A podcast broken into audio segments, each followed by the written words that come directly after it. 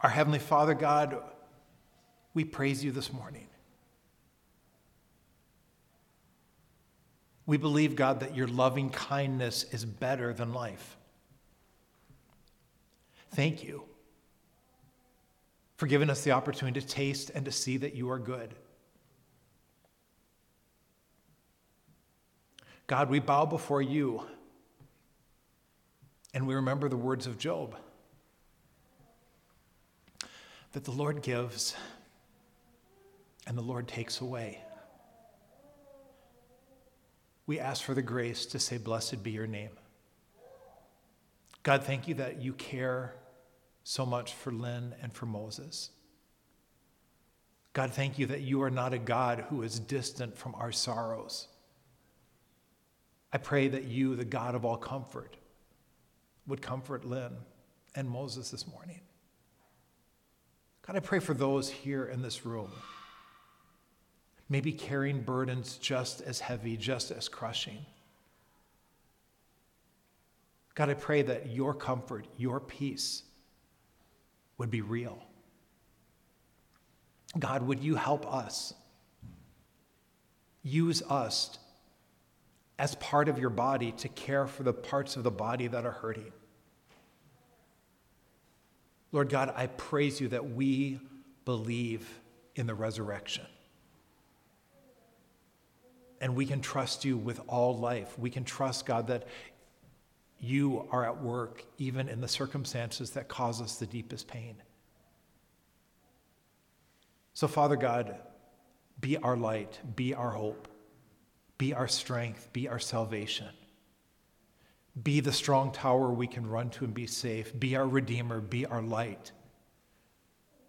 Shine upon us now, God, that we could reflect your light. Give us grace to walk with you. God, instruct us now from your word. We ask and pray in Jesus' name. Amen.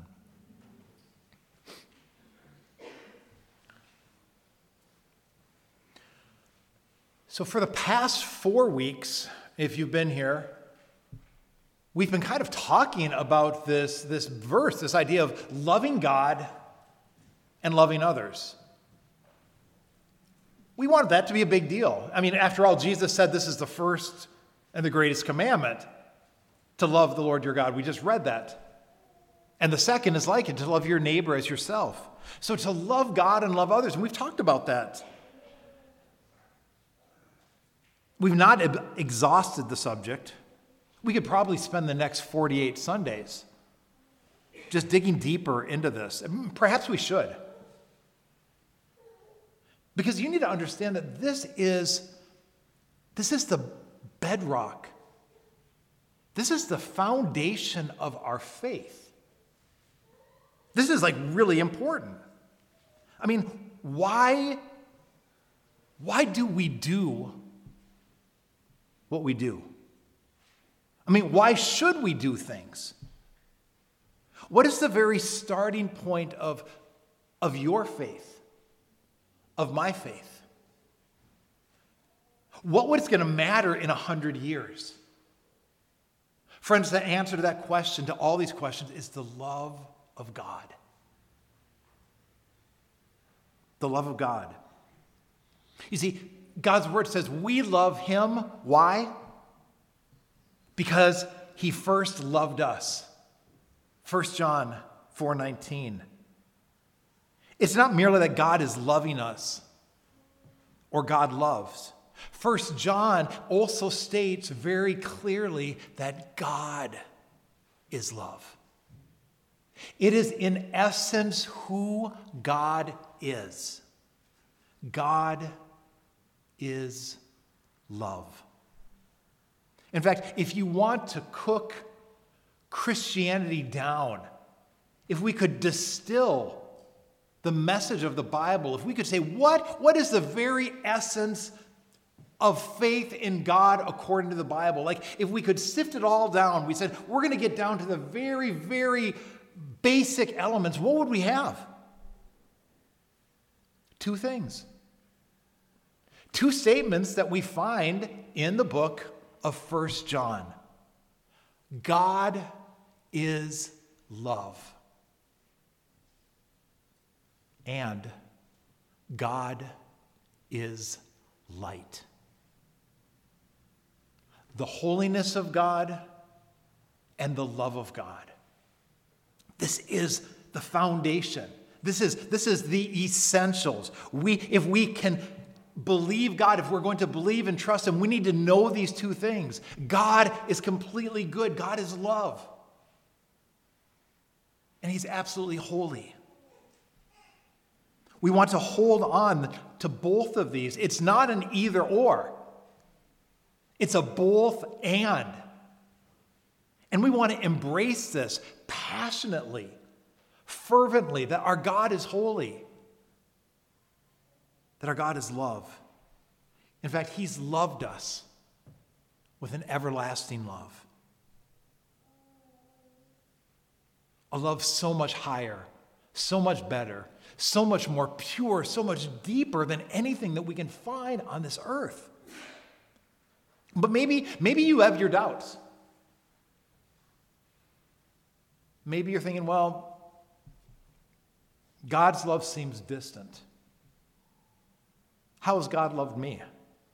You may well ask. Can we consider that for this morning? Let's think this through. How has God loved you? How has God loved me? Well, number one, He created you. He created you. Ephesians 2:10 says, "We are his workmanship." God's special design. Friends, you realize you are one in at least 8 billion? That's kind of rare. I mean, you would think with 8 billion people around, there might be like four or five Jeffs running around, or, you know, a couple Alexanders. Same name, but different people. It's not like, oh, yeah, you're one of 200. There's eight variations on the human earth. No, no, no, no. God, the uniqueness, this talks about God's splendor and, and the, the amazingness. We're all unique. We're created for good, to do good, because we're loved. Number two, I can say that God loves me. How has God loved me? He cares for me, He cares for you. 1 Peter 5 7 has this amazing promise. He says, Cast all your cares upon Him. Whatever care you have this morning, it is not too big, it is not too small. God says, I will take them all. Why? Because I care for you. Whatever care you have, this is, this is the amazingness of God, friends. Your care could be you lost your favorite Pokemon card. And you know what? That matters to God. It could be that you lost your job, you lost your spouse. It could be the greatest gulf in the world. God knows, He cares. He's given us food, health, strength, air, minds, friends, family, creation. We have received his goodness, his grace. You might think, well, yeah, but I don't know, I got problems, challenges. I, I have heartaches that you have no idea. I have addictions. I have weaknesses. I have brokenness. I have anxiety. Yeah, you do. You're not alone. In fact, all of us do. Yet, God still loves us. Chew on this. God loves us in our brokenness and our infirmities. Think about this for a second. What if your challenges, your brokenness, were allowed by God so that you would see your neediness and could seek his help and his grace and his power. Maybe your weakness and your struggles are a bigger gift than your strengths. And the strengths you perceive, you perceive or covet in others. You see, God loves us, warts and all. He doesn't love us because we're perfect or because we do everything right. You see, it's the nature of God to love unconditionally. And not only does God know about our weaknesses and struggles, they're no surprise. You cannot surprise God. You tell God something, it's not like God is shocked, okay? But He doesn't just know about these things in your life, friends, He understands them. That's number three. God loves us by knowing us. In the ladies' Bible study, they're going through the book of Hebrews.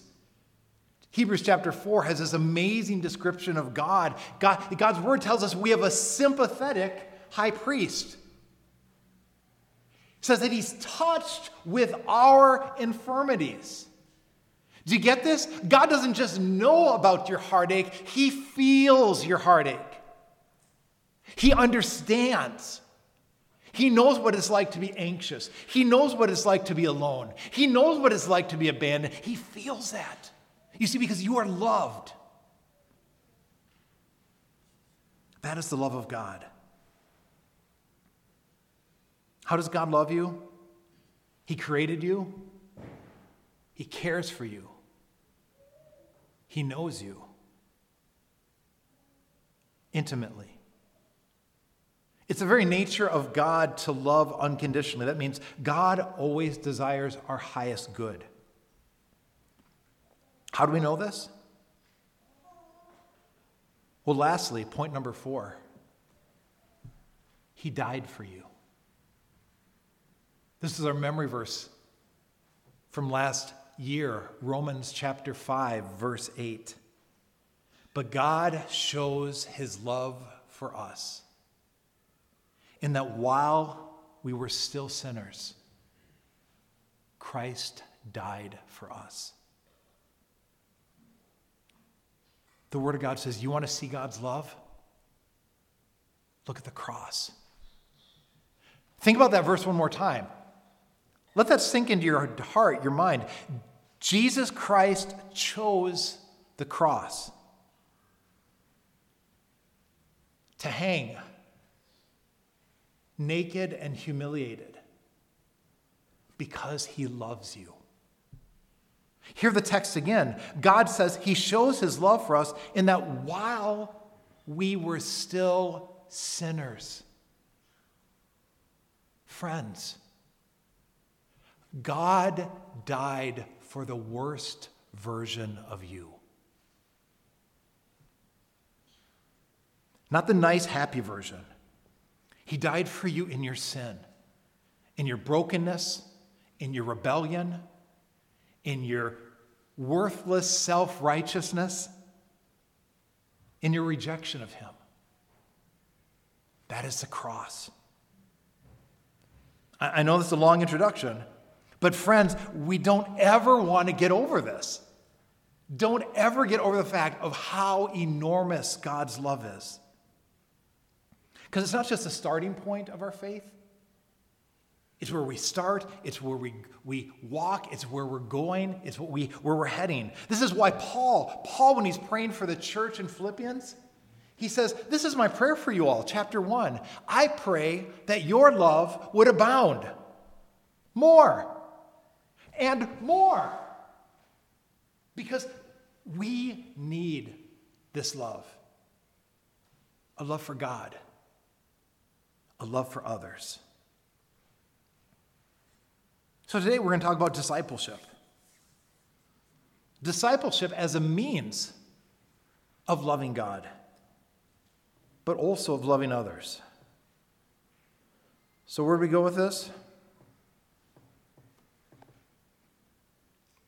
I guess this is part four, like I said, of this idea of loving God and loving others. Part one, if you were here first week of January, my exhortation was loving God through personal worship and fellowship with God. Remember that? That's why we that's why I got this booklet for you. Because sometimes we struggle with this.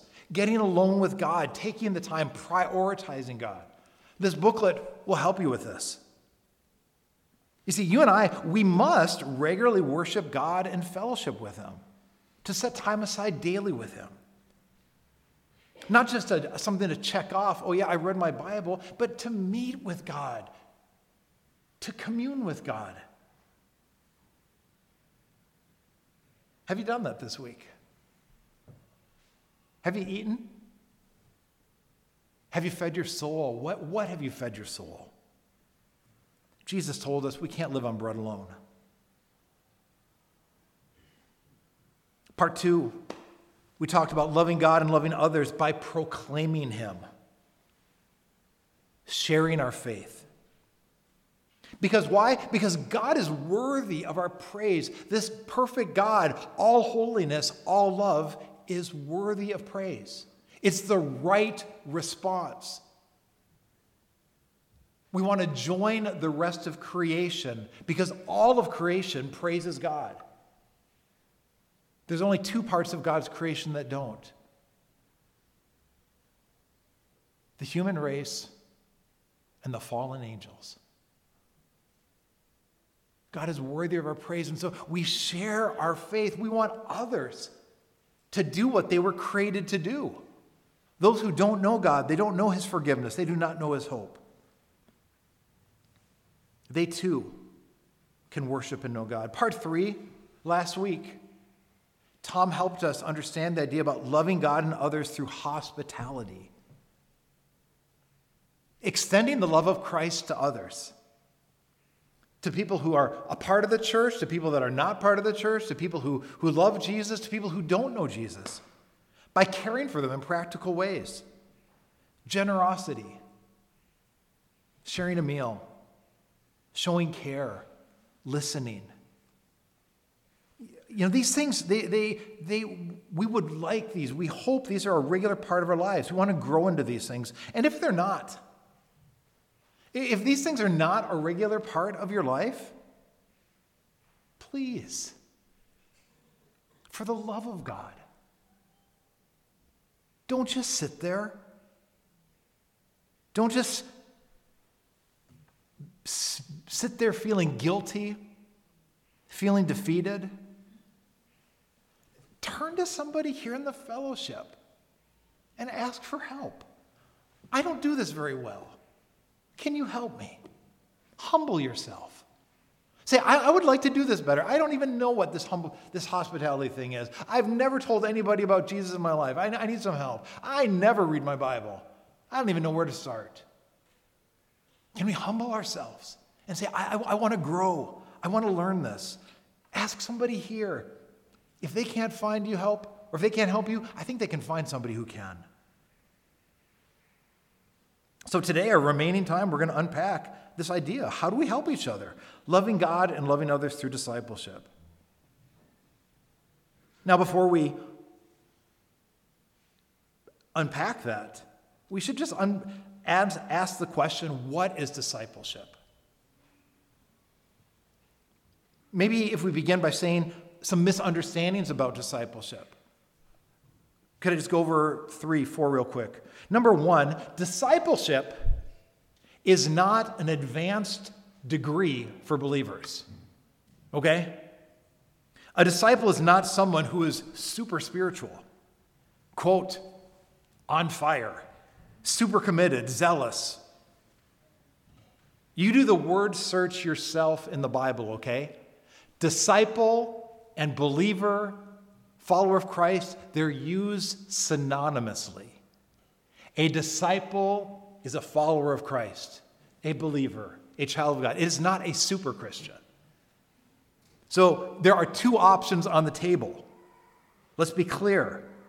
You are a disciple or you are unconverted. You are one or the other. I hope you know which one you are. That's what the Bible teaches. Number two, the emphasis of discipleship should not be on do or duty.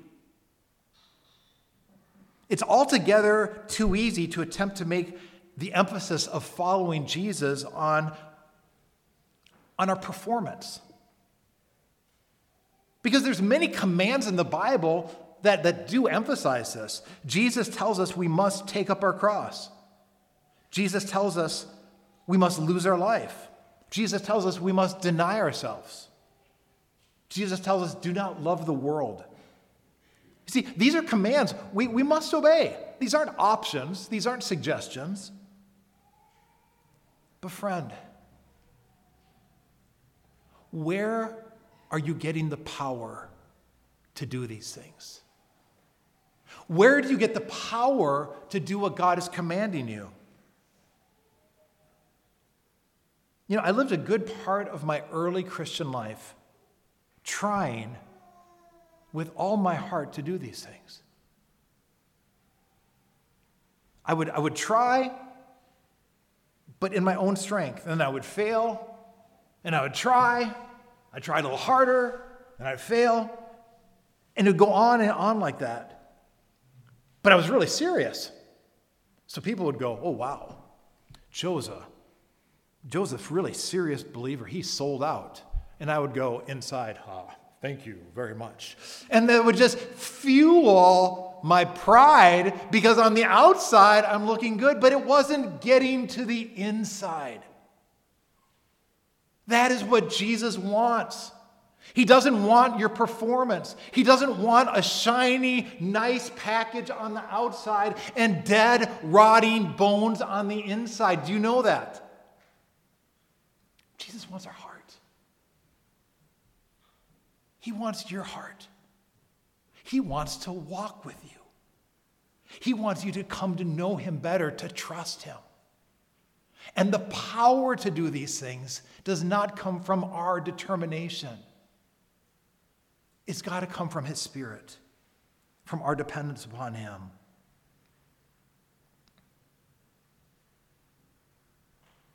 We hear words like radical or sold out or on fire. And the emphasis is almost always based on the exterior, what we do, a performance.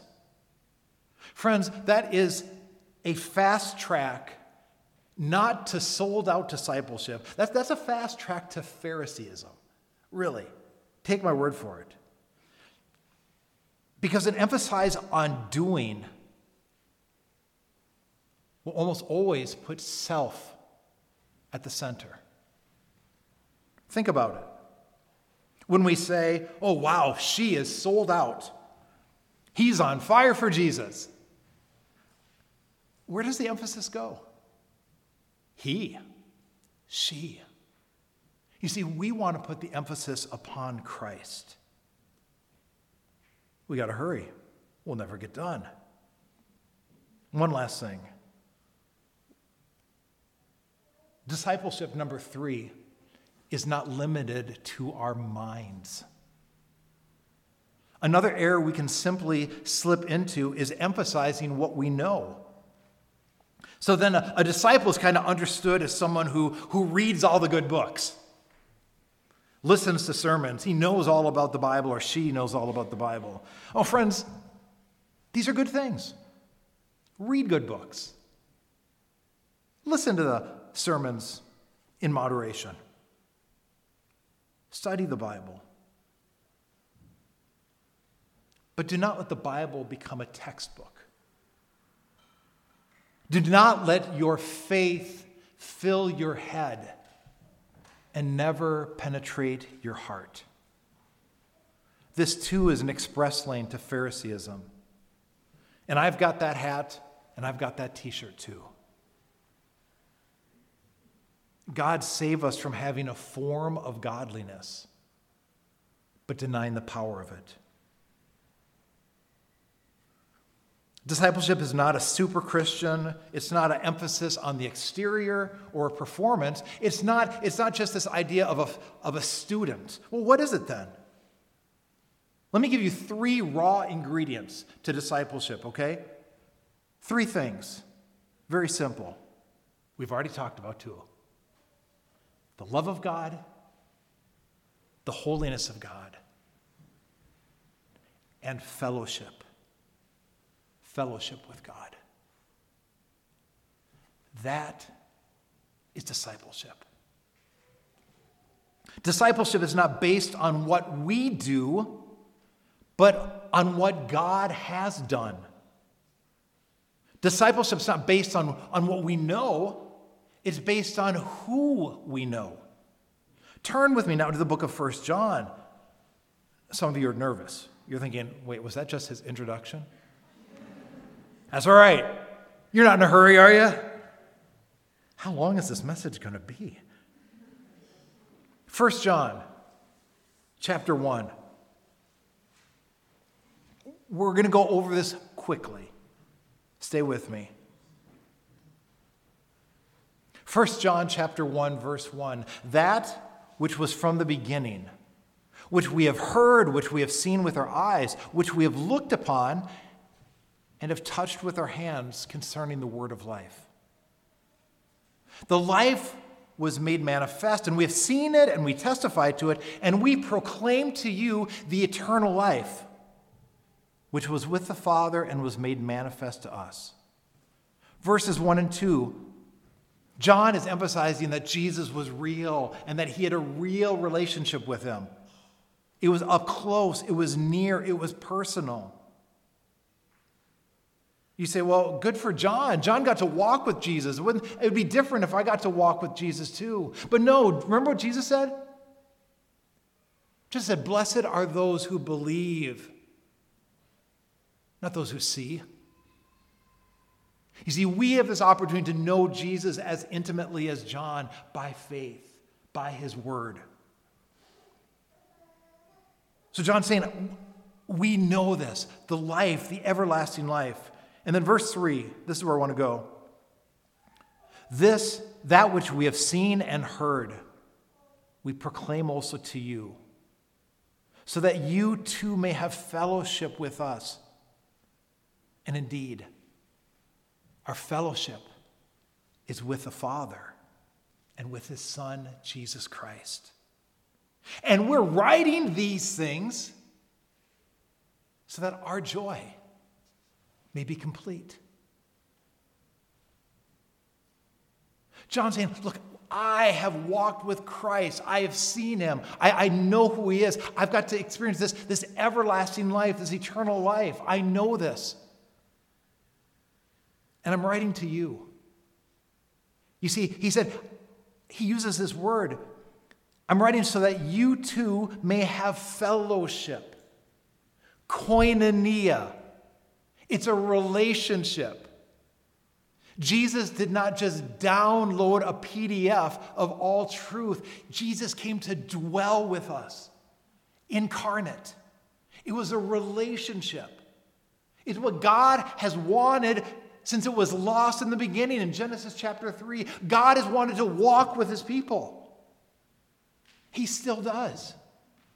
And through Jesus Christ, we can. This word fellowship, sometimes we really water it down because we have cookie, coffee, and tea, and we say, We're having fellowship. No! It could be fellowship. You see, fellowship is when we gather around Jesus Christ. It's when, when He is brought into our conversation, he's, he's a part of the fellowship. And we live life together. And He says, Look, I want, He says, I want you to have this fellowship with us because our fellowship is with the Father and with His Son, Jesus Christ. And I want you to know this. That's why I'm writing. I'm writing because this is going to make now, this verse is debated a little bit. Verse 4.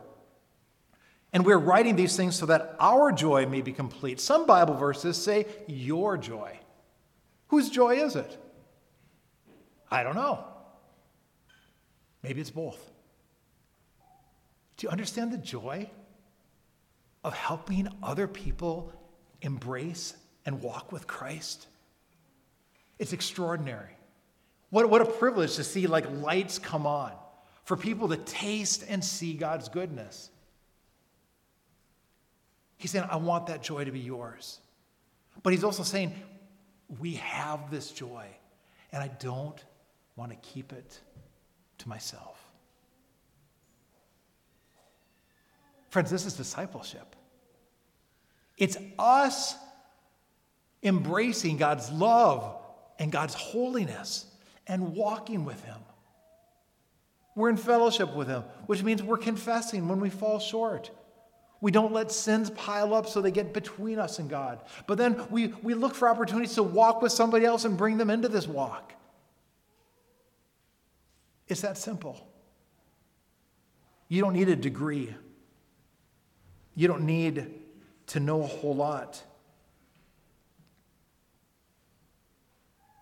It's a beautiful message for us to understand that God is light and that God is love. And we have the opportunity to learn this more and more and more fully. And we have all that we need to know through His Word and through His Spirit. What, what maybe does this look like in real life? I mean, maybe you're like, okay, that sounds nice, but what would that look like in a real day to day life? Well, friends, we just learn to ask some questions. This could get that ball rolling. What does it look like? How could that begin? Maybe questions that could, could what do you say, promote this fellowship and this idea of discipleship kind of spreading could be as easy as turning to somebody and saying, How, how has God encouraged you this week? Huh. Good question. What's something that God's been teaching you this week? What's, what's encouraged you from God's word this week? Have you had any encouragement? Have you opened the book? Uh, just curious. Have you had the opportunity to share Christ with anybody? Have you had any opportunity to talk with a coworker, a friend, a family member? Are you reading any good books lately? How is your fellowship with God? I think I told you this.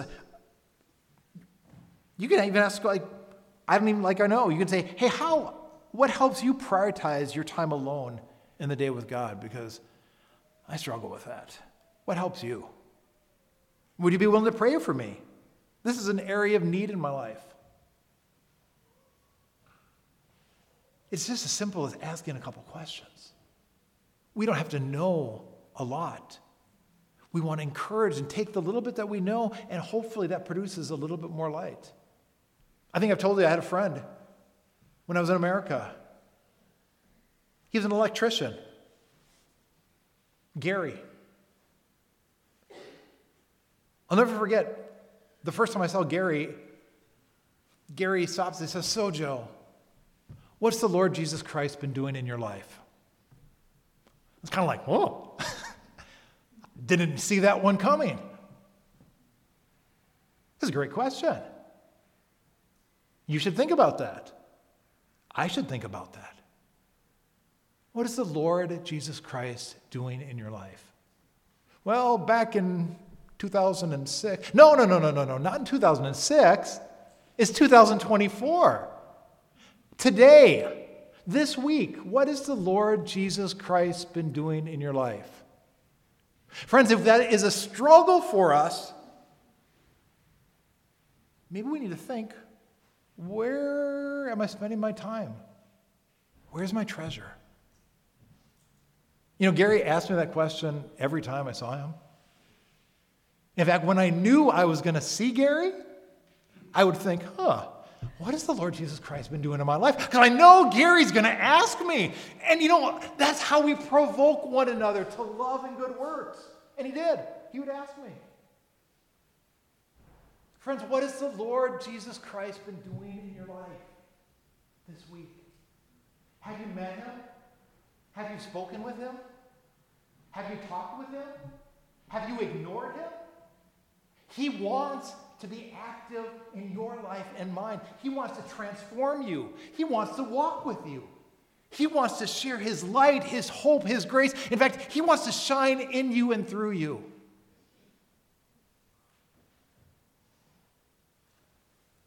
if we don't know? If we've been just neglecting that, we should turn to Him. Just like we would a friend. Have you ever been a bad friend? I sure have.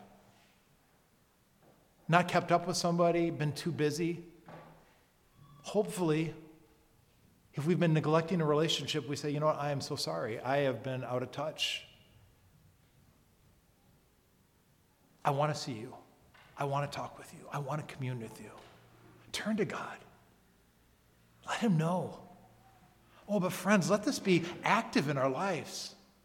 Let's pray for one another that this is happening. Pray for me, and I'll be praying for you. What a great thing that we could love the Lord our God with all our heart, with all our soul, and all our mind. Friends, someday you are going to do that. We will stand in his presence. We'll be able to do it. We won't be distracted. But, friends, let's get close while we're here. Let's be gaining ground while we're here. Let's get closer. Let's, let's, let's, let's, let's see, wow, I want to do this more in my life. Oh, wow, what that would be. Christ in us, the hope of glory. Let's pray.